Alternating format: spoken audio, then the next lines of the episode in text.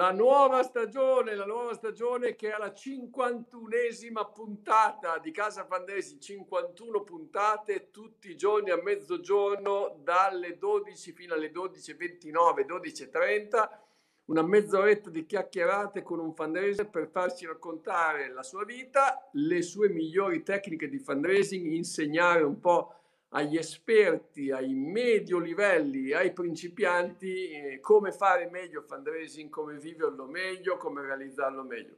Quest'oggi la mela eh, della discussione la passo al nostro amico Marco Panzetti, è penso il primo follivese che intervisto, non so se mi sbaglio, ma in 51 puntate non penso di aver mai intervistato qualcuno che stesse in questo momento collegato online dalla mia stessa città, cioè da Forlì.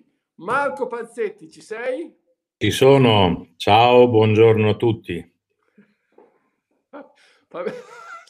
Io, io ne ho due, prima perché non me ne basta una sola e poi l'ho presa anche bianca, casomai non fossi soddisfatto solo di quella rossa. Bianco e rosso che sono i colori di Forlì. Di Forlì. Bellissimo, eh? Marco Panzetti, ma come ti è capitato di fare fundraising?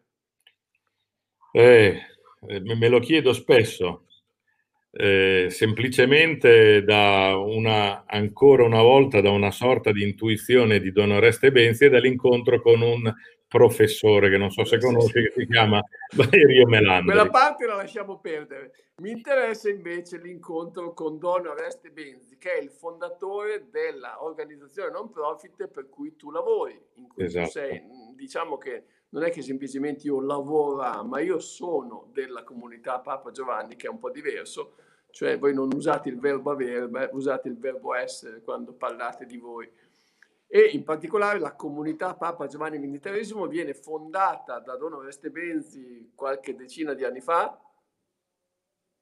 Sono ormai da, sì, dal 68 l'anno eh, di nascita, quindi sono pesati più di 50 anni. L'anno di nascita è del 68? 68, sì. Ah, cioè proprio nell'anno 68? Sì, lui aveva cominciato prima alcune cose, ma il 68 è l'anno che è stato individuato come Infatti due anni fa abbiamo fatto col presidente Mattarella i 50 anni eh, veri della, della, Papa Giovanni. E quindi voi, eh, Don Oreste Benzi, inizia questo lavoro dove? Eh, con i più poveri, con gli ultimi?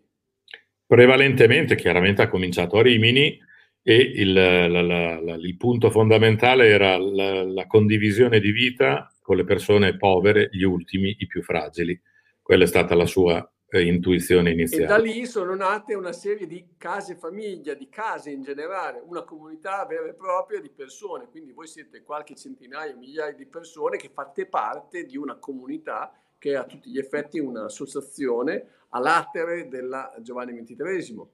Sì, poi nel tempo è diventata è un ente ecclesiale eh, e quindi eh, abbiamo avuto anche questo riconoscimento nel 73 è nata la prima casa famiglia. Banalmente Don Oreste frequentava questi due o tre eh, istituti che c'erano per persone disabili, a Rimini, la Villa Salus, Sole Salus, eccetera, e raccontava che c'era questo bimbo disabile che tutte le volte che lui andava via gli tirava la tonaca e gli diceva perché Don Oreste non mi porti a casa? Perché non mi porti a casa?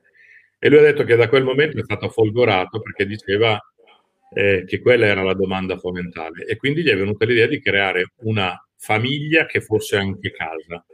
Secondo me abbiamo sbagliato a chiamarci casa famiglia perché dovevamo chiamarci famiglia casa. Eh, nel senso ma che scusa, la... ma Don Oreste cos'è? Un prete, un pretino di campagna era così, eh, un tranquillo parroco di campagna, ecco, una roba di questo genere, o no? Non, magari non di campagna di città, però insomma era sì, lui si dipingeva sempre così e si presentava sempre così, si vestiva sempre così e viveva sempre così. Eh, credo che fosse invece una persona di profonda eh, cultura, di profonda capacità di discernimento, una persona notevole, di quelle che non ne nascono spessissimo, insomma. E tu lo incontri e decidi di in un qualche modo dedicarti prima come operatore sul campo, mi sembra di ricordare, e poi in un secondo tempo, in un qualche modo si dice, sì, le donazioni arrivano perché voi avete sempre avuto tante donazioni spontanee, fuori discussione, perché il carisma del Don era molto forte, però si è detto in un qualche modo rendiamola professionale. Quindi tu inizi a far partire il fundraising, tra l'altro non a Rimini ma a Forlì, perché tu sei un follivese, quindi in un qualche modo la sede dell'ufficio fundraising che oggi conta di un gruppetto di persone. Una quindicina di persone. Eh, una quindicina di persone che fa raccolta fondi in giro per l'Italia per le tante, tante, tante attività che avete. Questo è un po' come è successo. Tu sei assolutamente pentito di questa scelta? No, non dire così, dai. No.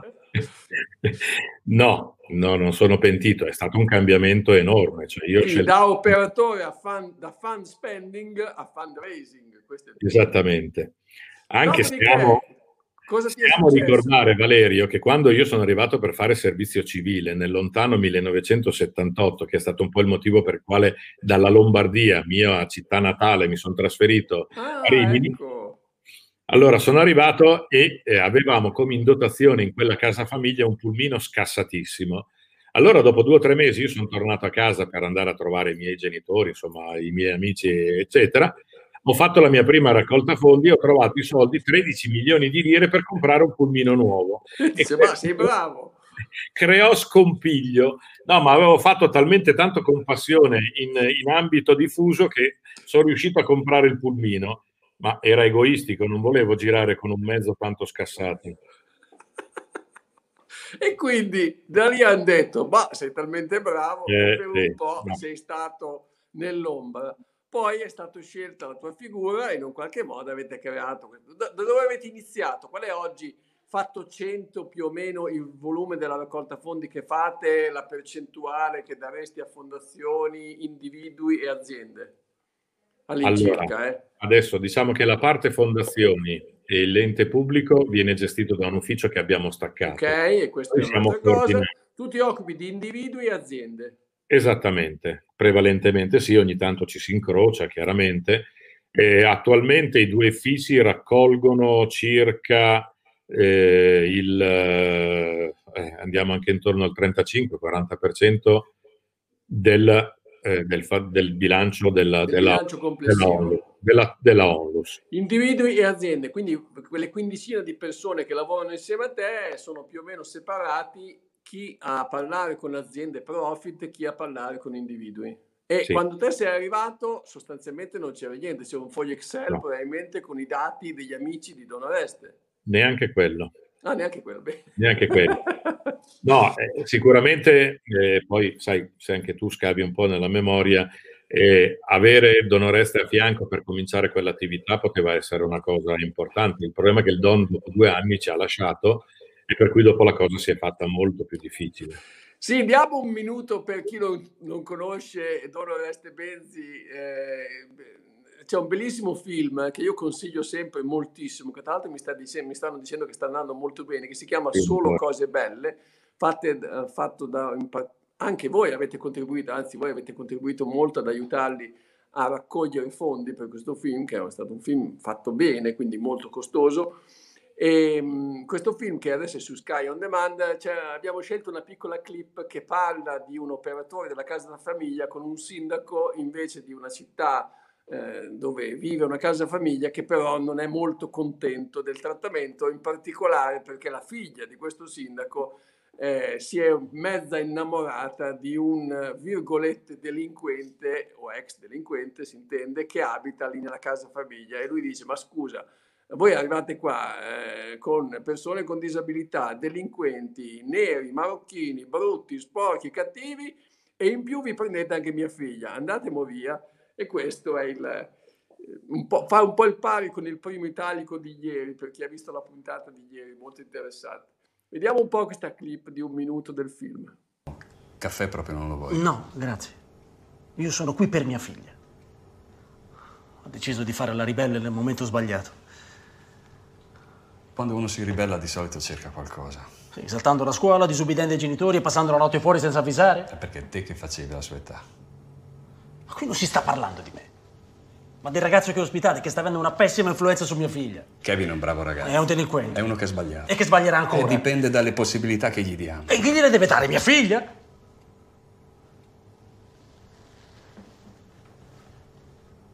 Comunque io non ci credo tanto a questa storia delle seconde possibilità.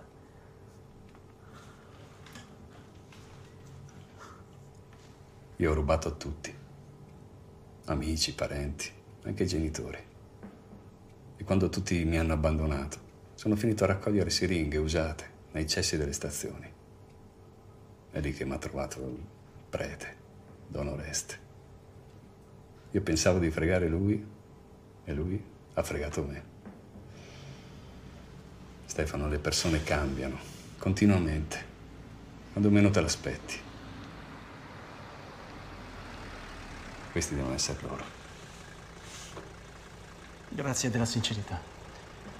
Ma per uno che cambia mille rimangono uguali.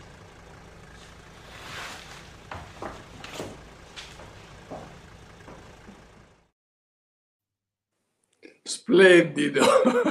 Ma lui è veramente un operatore, no? L'attore, no? Sì, sì, tra l'altro Ah, sì. ecco. Lui è- ha interpretato se stesso, non è che ha interpretato chissà che cosa. Sì, dopo la passione per il teatro, eccetera, noi abbiamo un, un- un gruppo di persone che fanno teatro anche per eh, le persone disabili, con spettacoli, con, con varie attività molto interessanti e, e sono quelli che hanno collaborato poi con Christian Gianfreda anche molti personaggi, ma anche i personaggi principali, il bimbo, personaggio, sono tutti reali. Sì, sì, sì, Si vede alla fine, lo spiegano chi sono i partecipanti, chi sono i protagonisti. Christian Gianvede l'abbiamo avuto ospite al Festival del Fundraising, ha fatto una bellissima plenaria, ha raccontato di come ha costruito il film, di come all'inizio qualcuno gli aveva chiesto fai un documentario, lui non c'aveva voglia ed è venuto fuori un film, secondo me, bellissimo perché lo racconta, racconta in generale questa storia del non profit in un modo completamente nuovo da imparare, con un po' di ironia ma con tanto pensiero dentro. Andiamo sulle tecniche di fundraising. Diciamo che hai fatto tantissime cose, infatti voglio raccontarne un po' di queste. Eh, forse una delle cose di maggior successo che avete fatto in questi 12 anni è questa storia dell'evento di piazza Un pasto al giorno, inventato da te e che ha avuto un grande successo. Sì, l'unica remora che mi è rimasta è che Don Oreste non l'ha vista. Io gliel'avevo presentata, lui era contentissimo. No, che bello, dai!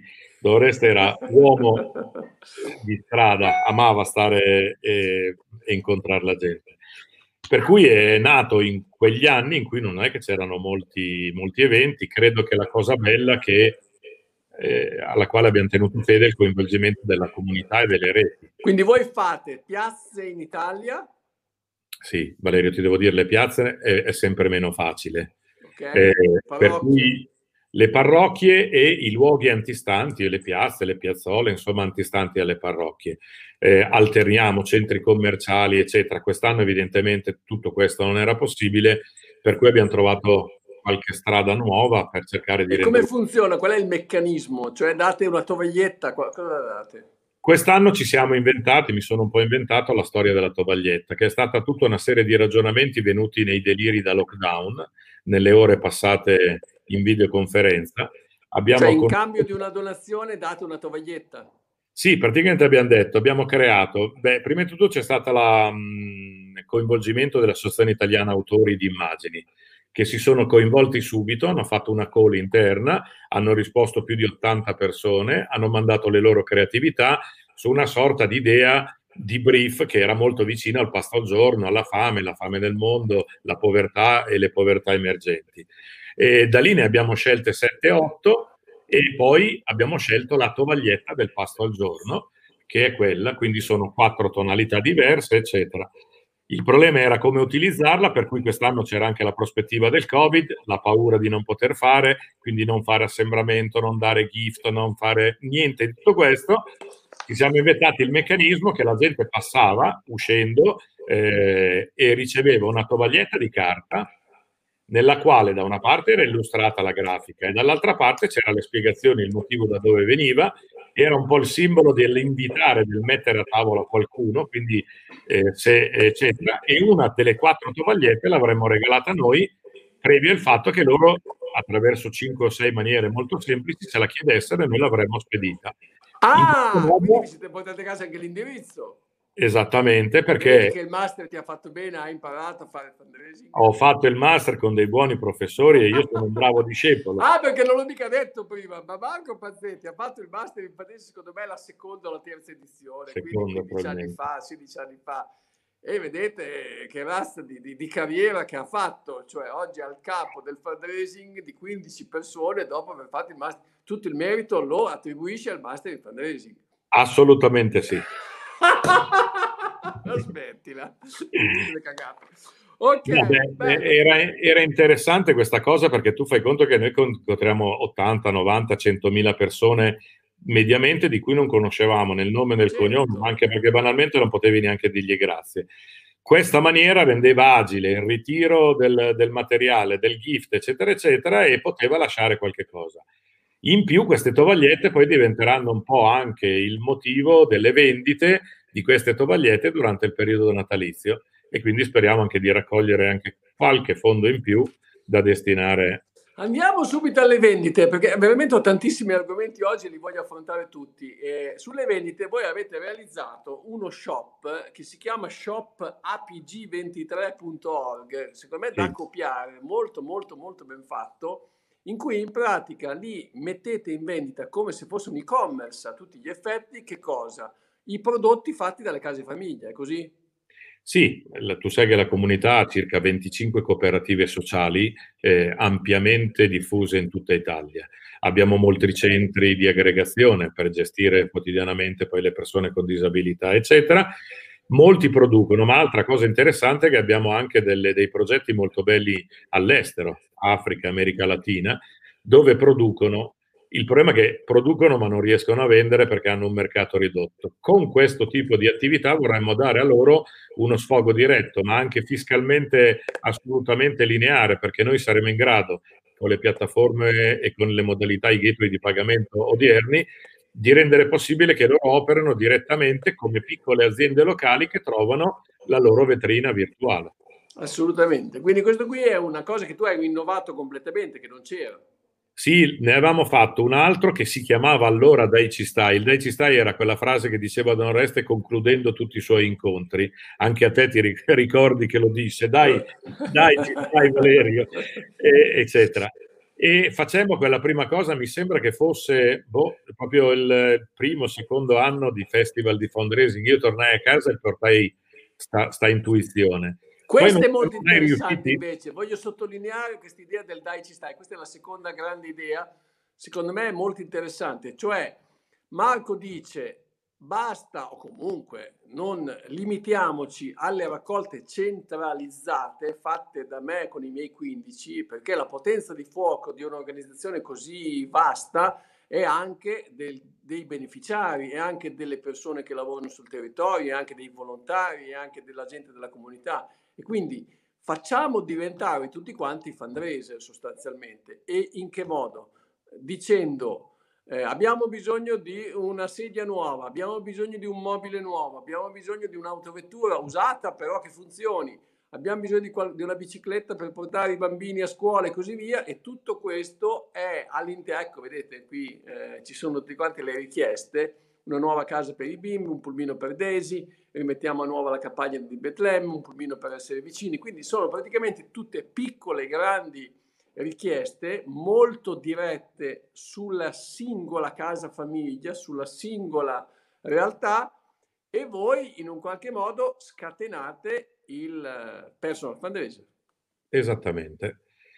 Ma l'intuizione è stata quella, beh, al di là di avere sempre una relazione il più proficua da una parte, ma anche sul piano emotivo e relazionale, insomma, quindi con le persone.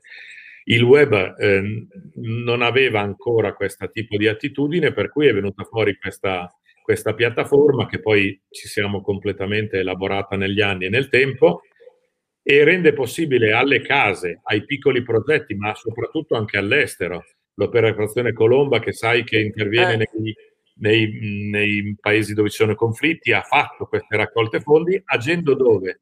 sulle reti proprie delle persone che si fanno carico di diffondere banalmente un link. Eh, certo, quindi in pratica tu hai un progetto che mette fuori la casa o comunque la persona che, eh, che si occupa del beneficiario e lì c'è scritto crea una, la tua raccolta, quindi ognuno può crearsi la sua raccolta. Esatto, infatti sotto a ognuna di quei pannellini che tu hai visto ci sono eh, n raccolte create dagli amici, parenti che a loro volta banalmente prendono WhatsApp, condividono il link ai loro amici e gli dicono guarda io credo tanto a Valerio Melandri e a questa sua cosa per cui ti chiedo di fare uno sforzo per lui. Quindi hai scatenato tutta una serie di effetto valanga e in un qualche modo ognuno può scatenare le altre, le altre persone che conosce e così via. Questo qui mi dicevi che di fatto la raccolta fondi online aveva un'incidenza di qualche punto percentuale, oggi invece è molto più alta. Oggi è in doppia cifra. Ah, ecco, vedi, oggi è in doppia cifra la raccolta online anche grazie a questa attività qui e ti devo dire che il Covid probabilmente ha aiutato perché ha costretto gli italiani a, in vario modo, eh, per cui effettivamente è uno strumento bello, ma la cosa bella che poi che abbiamo curato molto nella piattaforma sono le risposte, la possibilità quindi di fare i ringraziamenti, di interloquire eh, successivamente con le persone che poi a loro volta si coinvolgono. Quindi eh, secondo me è da mettere a punto, è da ragionare, però è una cosa bella perché Idee da copiare, dai ci stai e shopapg.org. Ma poi c'è un'altra cosa bella che mi è piaciuta moltissimo, che è quella di avere, insomma, a metà del Covid, anzi quasi all'inizio, voi eravate in procinto di fare un mailing importante come, mai, come normalmente ne fate, cioè facevate sì. una raccolta fondi cartacea. Esattamente mailing donatori, quindi stavamo spedendo il mailing che avevamo già preparato, doveva partire l'8 o il 10 di marzo. Siamo intervenuti all'ultimo secondo e abbiamo infilato una sorta di cartolina chiedendo a gente, sapendo che... Eh, eh, attenzione, allora abbiamo infilato, mentre stavamo finendo di fare il mailing, aspetta Emanuele che lo facciamo vedere dopo, eh, abbiamo infilato dentro una lettera che stava per essere spedita una cartolina preaffrancata in cui si diceva mandaci le tue considerazioni, è così? Sì, le tue considerazioni come stai vivendo il Covid, perché quando la gente l'ha ricevuto erano circa 15-20 giorni che eravamo in totale lockdown quindi abbiamo detto raccontiamoci, perché noi avevamo cominciato a raccontare molto la vita delle case famiglie. Noi dal primo giorno abbiamo cominciato a rendere visibile le case famiglia, i centri, cioè rendendo tutto il più eh, umanamente vicino, insomma, creando prossimità.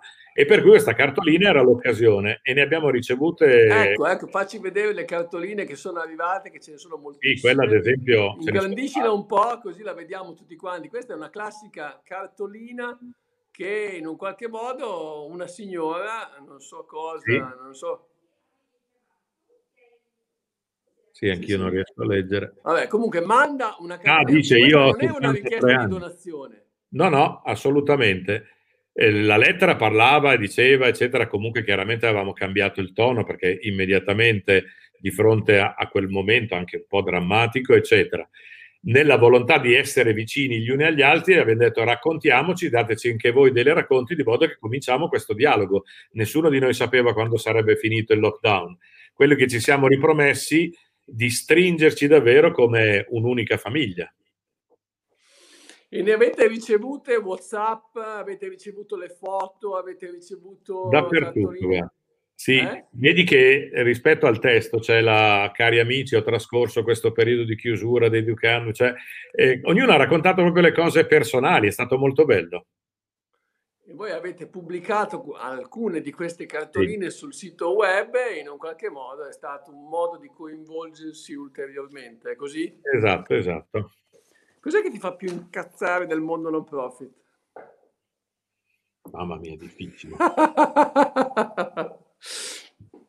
no, beh, arrabbiare no, rimango ancora forse un pochettino disturbato quando si parla prevalentemente di tecniche, quando lo si rende uno strumento, quando lo si avvicina troppo al marketing, nel senso che credo che noi dobbiamo avere comunque, dobbiamo essere fedeli al motivo per il quale, secondo me, è stato creato il fundraising, che è quello di creare quella redditività per rendere possibile una vita migliore a qualcuno.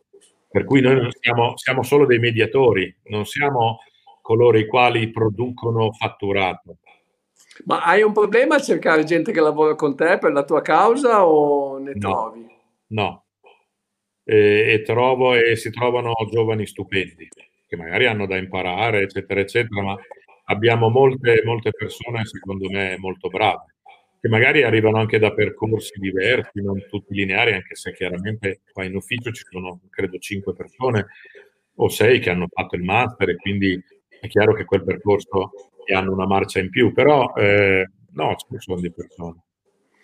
E questo eh, non è uno dei tuoi problemi, magari il tuo problema è più inventarsi nuove tecniche o anche su questo tutto sommato? Ma il problema, io credo che sia il problema un po' di tutti i fundraiser, è anche rapportarsi all'ente per il quale lavori.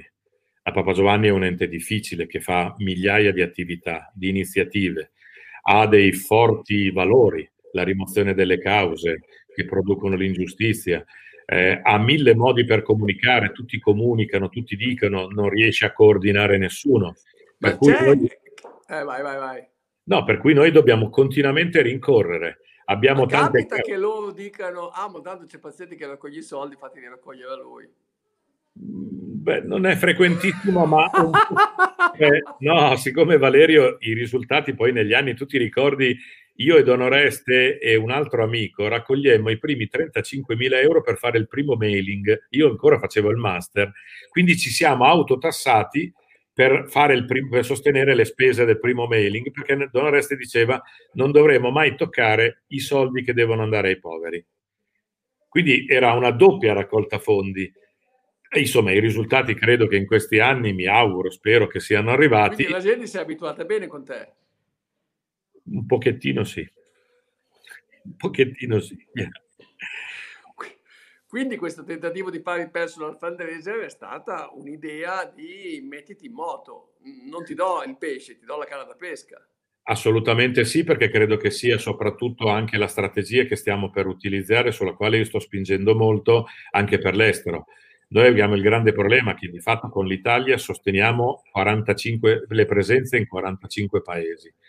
Io credo che non diventa sostenibile a lungo termine, per cui bisogna che i paesi cominciano, ad esempio in Zambia, sta cominciando in Zambia a fare le prime raccolte fondi, eh, abbiamo dovuto studiare il modo per ricevere le donazioni, che sono di piccola entità, ad esempio non ci sono i bollettini postali, ci sono altre cose, però utilizzano ad esempio... Ma quindi te fai anche un po' il supervisore di questi tentativi iniziali di raccolta fondi in giro per il mondo, quindi vai in giro per il mondo.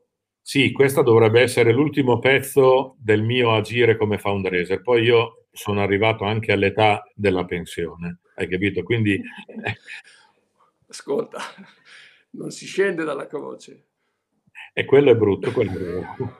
Eh, cioè, la siccome... una volta che uno c'è, c'è, non è che si può scendere. Ma Gesù Cristo è andato in croce, lo raffiguravano Mingerlino, magro, eccetera. Io peso molto e quindi... Ma te ti chiami Pazzetti, nome Omen, scusa. Eh, sì. Pazzetti. Se Pazzetti non ha un po' di pazzetta, non c'è gusto, che discorsi sono. Eh? Esatto, esatto, esatto. Quindi vuoi andare in pensione? Mi hanno detto che fra due anni potrei anche andare in pensione. Sì, che poi dopo vuol dire che continui a lavorare senza essere pagato. Beh, sono stato pagato poco anche fino adesso, quindi anche di quello sono sereno. Dunque, dunque, dunque, se dovessimo ricordarti per una frase importante o per qualcosa di importante che hai fatto, quale sarebbe la frase da mettere su di te? Qual è la cosa che ti, parte la battuta, veramente, nella tua esperienza che è veramente importante, eh, che ha fatto scuola da tutti i punti di vista, se non altro anche basti ricordare che hai vinto il premio fundraiser dell'anno, quindi in un qualche modo anche la comunità ti ha riconosciuto all'interno del mondo del fundraising come importante. Ma qual è, se, se dovessimo, per qualcosa che hai fatto, per qualcosa che in un qualche modo io voglio essere ricordato per aver fatto casa fundraising, che è la cosa in cui mi diverto di più in assoluto a fare. non so se si capisce, ma mi sto divertendo moltissimo. Eh, ma è anche proprio una bella, una bella, iniziativa, una bella idea, molto apprezzabile. Eh, questo, questo, rendere semplice e non banale l'agire, il quotidiano di ognuno di noi, secondo me è l'aiuto, è l'aiuto migliore, al di là delle docenze, al di là delle cose. Non te lo so dire. Eh, io credo che boh, eh, rimane la passione dello stare con la gente, del, del, del, rapportarmi alla gente, insegnare alla gente o dare gli strumenti alla gente per aiutare gli altri. Ma soprattutto era quella frase di Don Oreste, che non è solo di Don Oreste, che è quello dell'imparare a non dare solo per carità, ma anche per giustizia. Io credo che questa diffusione del concetto di giustizia sia un aiuto. Credo che il fundraising possa fare molto in questo senso. Hai una frase finale con cui noi normalmente ci lasciamo, eh, ma l'avevi appena fatta vedere. Fare fundraising vuol dire imparare a stendere la mano e anche gli strumenti più innovativi e digitali presuppongono che sia questa volontà e disponibilità. Sì. Vai. Cosa devo dirti? L'hai letta? Sì, sì. Cioè, vuol dire che il mendicante è il protagonista della storia. Sì, ma è riferito anche al fatto che a volte c'è la fatica, specie quando, ad esempio, con il personal fundraising non è così banale, eh, perché è vero che tecnologicamente è semplice, però la gente fa fatica a chiedere, a chiedere i soldi. E quando la gente ascolta eh, chi sta stendendo la mano per professione o per necessità, non capisce che entrambi le persone che hanno di fronte comunque stanno superando, devono fare un piccolo atto di coraggio eh, per cui è evidente che eh, bisogna impararlo, bisogna, bisogna esserne convinti. Bisogna superare l'imbarazzo perché la causa è troppo importante per eh. fermarsi davanti all'imbarazzo. Marco, grazie. Eh, riusciremo a rivederci. Eh, oh, bello, bravo Ema. Guardate che bellezza. Eh, vedi, eh, devi, queste, de- eh. Devi apprezzare che ho perso anche qualche chilo. Eh? Infatti, veramente, ne hai persi molti, complimenti. Ah, guarda, ci sono anch'io senza la barba, ma guarda che ti stringo la mano. Bello, ci potevamo ancora abbracciare, ma grande, eh, ma dove sei andato a trovare queste foto non le so. Eccolo qua, il grande discorso di Panzetti. Guardate che bella fa. Beh, stai, sei quasi più giovane adesso, tipo, ma complimenti, Ascolta, Sto cercando, non ai tuoi livelli, di condividere la passione per la bicicletta, quindi adesso ti chiamerò per fare un giro assieme. Che bellezza queste foto! Stiamo parlando di foto di nove anni fa, otto, nove anni fa. Quindi, Dice 2012. Mm. Grazie mille. Grazie Alla a voi. Prossima, grazie a Marco. Ciao. Ciao, ciao, ciao. Grazie. Ciao, ciao, ciao.